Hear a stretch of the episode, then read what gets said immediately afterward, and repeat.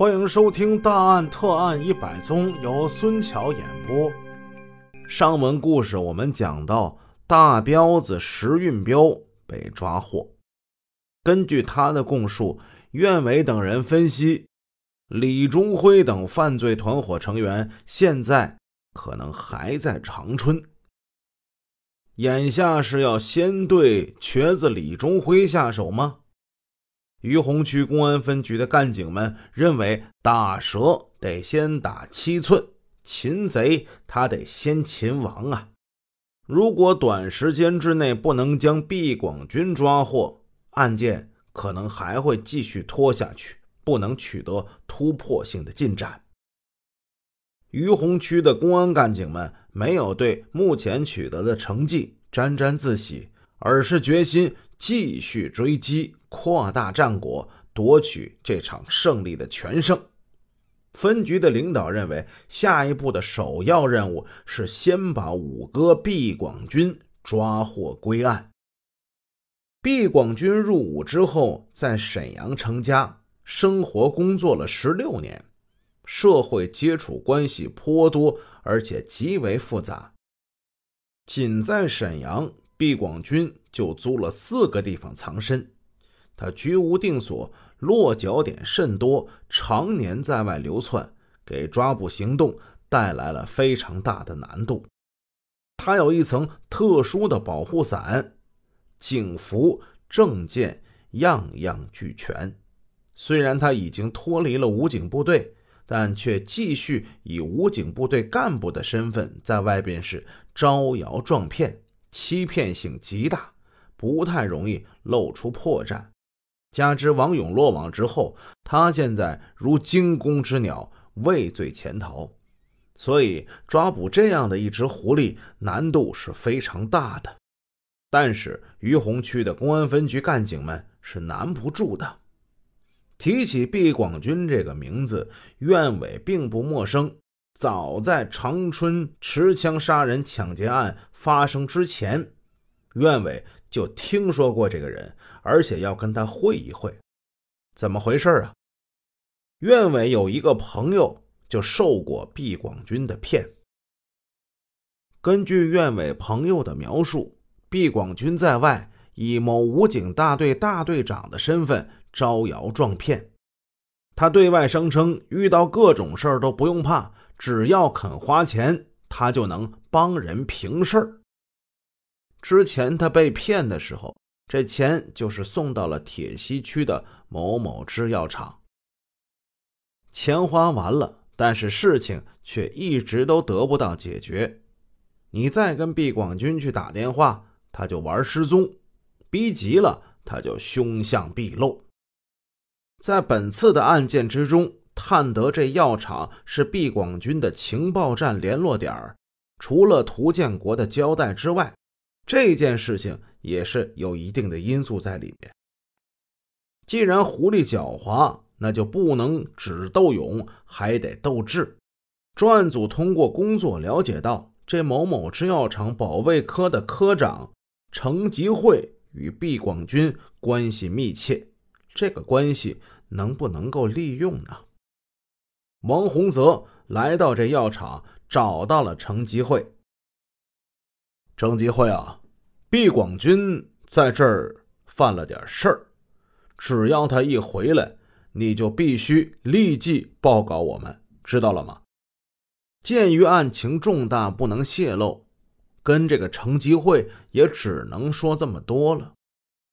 但是，程吉会作为一个企业的保卫干部，他理应该是一点就通的。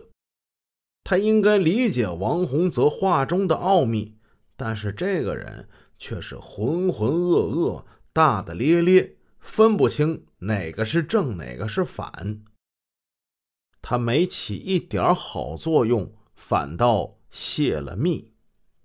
他打电话给毕广军，大大咧咧的说：“我说大队长啊，你是不是出了点什么事儿啊？”你老躲着干啥呀？你那么有能耐，你花点钱把这事儿摆平不就完了吗？哎呦！毕广军听程吉慧这么说，他心里就明白了自己的这个秘密窝点，他已经暴露，惊出他一身的冷汗。五月二十七号下午，毕广军跟王勇驾驶当天上午杀死梁立庆劫持来的桑塔纳轿车来到沈阳。他给涂建国挂了电话之后，他就下了车了。他来到北站，等候王勇回来，让王勇是一个人过去去交车。毕广军这一狡猾的做法，加上王勇被抓之后咬牙硬挺、谎话连篇，使他躲过了三大队布下的法网。他在北站，他等不到王勇，心里他发毛啊！哎，怎么还不回来？不对。这里肯定是出了岔头了。毕广军登上了开往长春的火车。回到长春，他找到了李忠辉，讲出了心中的疑惑，然后迅速的隐藏了起来。现在他听程吉会说：“你是不是出了点什么事儿？”这话更让他是心烦意乱。反复权衡利弊之后。他终于是壮着胆子，通过某某制药厂打通了涂建国的电话。建国呀，那个车你确实是收着了吗？哎，哥呀，那车收着了，怎怎怎么了？不对吧？你是不是出了什么事儿了？我出事，我我出什么事儿了？我我听药厂程科长说的，你是不是让公安给抓起来了？哎呦我去，哥，你能不能说点吉利的呀？涂建国发火了，破口大骂：“你怎么净说这丧气话呢？你才让公安抓起来了！”毕广军听了，不紧不恼，反倒高兴了：“啊，那没没事就好啊，没事就好啊，这都道听途说的。”涂建国还想问下去，对面已经把手机给关了。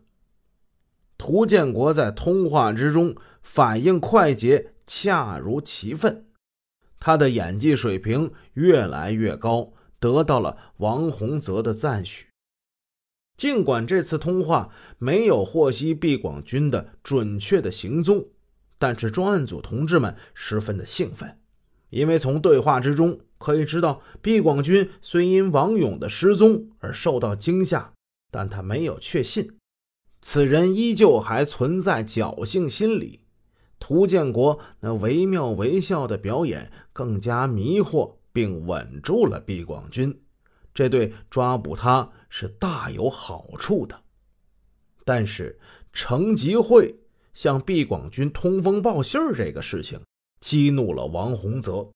作为一个企业安全保卫工作的负责人，竟然在这个关键时刻成事不足败事有余，这不仅仅是素质问题，更是原则立场的问题。九月六号，分局的局长和政委详细的听取了专案组关于侦破情况的汇报，一起研究了下步的作战方案，认为时机已经到了。应该向某某制药厂这条线索要毕广军了。事后，王洪泽派专案组侦查员了解了某某制药厂有关人员的动态，获悉了毕桂杰跟另一名假武警已经闻风而逃。王洪泽闻报之后，当机立断，下令拘捕那两个尚在的假武警战士和程吉慧。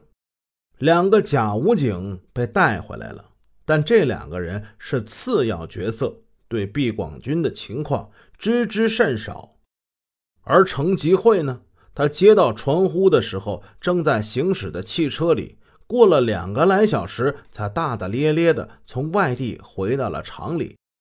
等候在那里的刘小红板着脸给他来个下马威，掏出手铐把程吉慧。给铐上了，哎，哎，保卫科长他没想到遇到这种待遇，急着的就问刘大队：“你这这是咋回事啊？你这是你靠我干什么？靠你干什么？